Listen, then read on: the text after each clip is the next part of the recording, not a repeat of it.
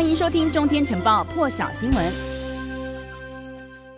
好，就要来关注到的是哦，美国呢继这个联邦机构的员工还有包商雇员之后呢，拜登政府今天又再度的宣布疫苗的强制令，是要求呢拥有。百名员工以上的这些私人企业呢，必须要在明年的一月四月一月四号之前呢，让所有的员工都来接种新冠疫苗，或者是每周要接受病毒的检测。另外呢，针对一些疗养院啦、医院等等有接受这个联邦医疗保险还有医疗补助计划所补助的这些医疗院所，在这些地方工作的员工呢，也必须要全数的接种疫苗，不可以。以这个定期病毒检测来替代。美国总统拜登呢是透过声明表示哦，病毒不会自动消失，所以我们必须要采取行动。预估呢这个新的。规定将会影响到大约一亿名的。美国人。其实，在今年九月的时候呢，拜登他是签签发了这个行政命令哦，说呢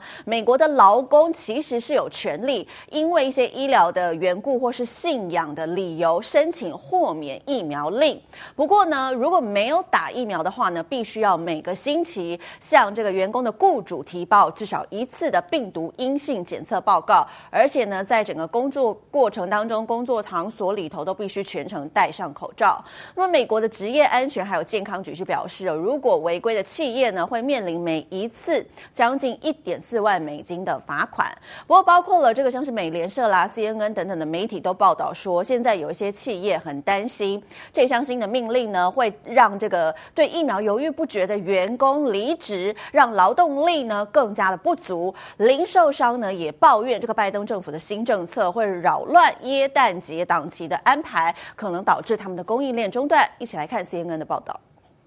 President Biden today imposing a January 4th deadline for more than 100 million Americans to get fully vaccinated. The controversial move by the Biden administration applies to private businesses with at least 100 employees as well as to certain healthcare workers and federal contractors. The National Retail Federation arguing today that it's, quote, burdensome for retailers during the crucial holiday shopping season.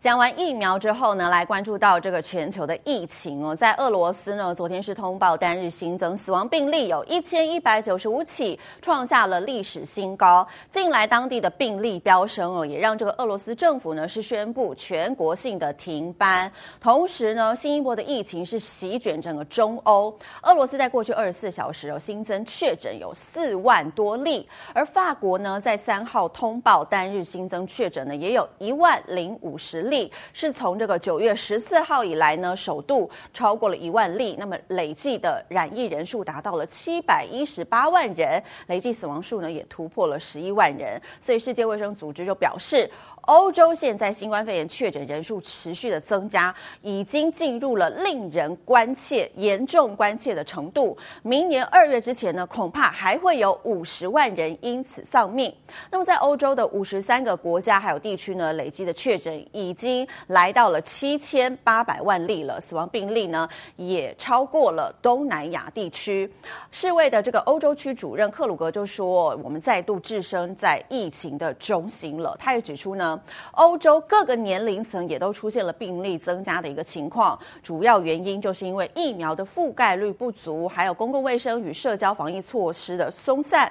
世卫的欧洲区统计有在过去四个星期以来呢，欧洲新增感染数是暴增了百分之五十五。克鲁格就强调说，比起去年呢，其实今年呢已经有更多对抗疫情的武器还有资源可以用了，只是呢在欧洲还有中亚一些国家，这个施打疫苗的进度大不相同。平均而言呢，在全欧洲的人口至今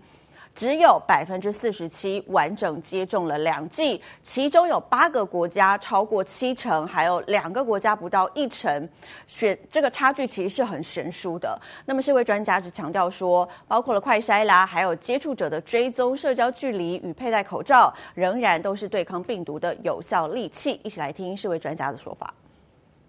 Today, every single country. In Europe and Central Asia is facing a real threat of COVID-19 resurgence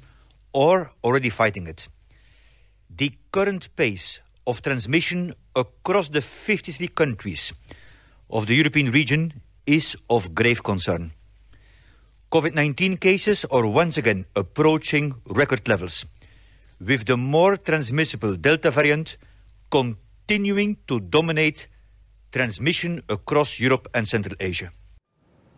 镜头要转到这个立陶宛哦，立陶宛的国家广播电视是报道说呢，他们的总统瑙塞达日前呢也有出席在这个苏格兰所举行的联合国气候变化大会。周一晚间呢，在一场这个官方的接待会上头哦，他和美国总统拜登进行了一场谈话，而且双方谈到了台湾议题。根据这个立陶宛电视台的报道呢，他们是以这个会晤拜登，瑙塞达透露说，美国支持立陶宛的台湾政策。以这样子的标题哦来报道说呢，两个人当时的会晤情况。瑙塞达是向这个立陶宛的媒体表示，我要求呢美方一贯支持我们对大陆的政策。不过这个瑙塞达他也说，目前呢在立陶宛哦成呃成为了目标，立陶宛现在成为了目标哦，所以呢我们需要美国啦、欧盟啦还有澳洲的支持。他也补充说，拜登总统说呢，美国会密切注意立陶宛的举措，而且支持立陶宛的方向。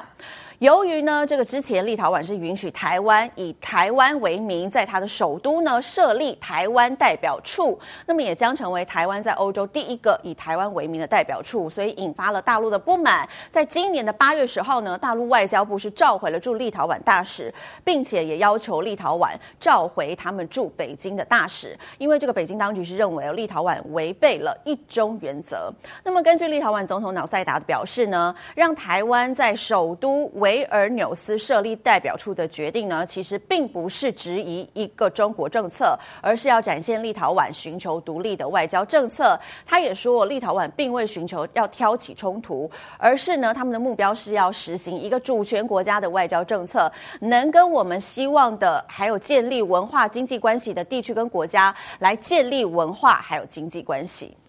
接着来看到呢，是在瑞典呢，瑞典执政党社会民主党呢，在今天选出了就是这一位他们的财政部长安德森担任新任的党魁，也让这个安德森呢，距离成为瑞典首位女总理又靠近了一步。现任的瑞典总理呢，叫做勒夫文哦，他之前就表示呢，他将要辞去党魁，而且卸下总理一职，好让这个继任者呢有充分时间准备明年九月的大选。根据这路透社指出呢，勒夫文跟绿党是组成了少数联合政府，从二零一四年掌权至今，维持这个执政哦。那么安德森呢，要接替勒夫文成为总理，是获得了有绿党啦，还有左派党跟中间党的支持。那么国会呢，可能就在这个月要进行表决了。届时呢，如果大多数的议员不投下反对票的话，那么这个五十四岁的安德森呢，将会成为瑞典的第一位女总理。不过，如果他顺利的获任总理的话哦，他今年内呢将会面临艰难的预算协商，而他呢，如果想要在明年九月之后再续任的话呢，还必须要扭转民调。安德森说，他的优先要务呢是要减少这个私营部门在教育啦、卫生啦，还有长者照护领域所扮演的角色，以及还要处理气候变迁，还有瑞典当地的帮派犯罪问题。更多精彩国际大师，请上中天 YT 收看完整版。也别忘了订阅、按赞、加分享哦！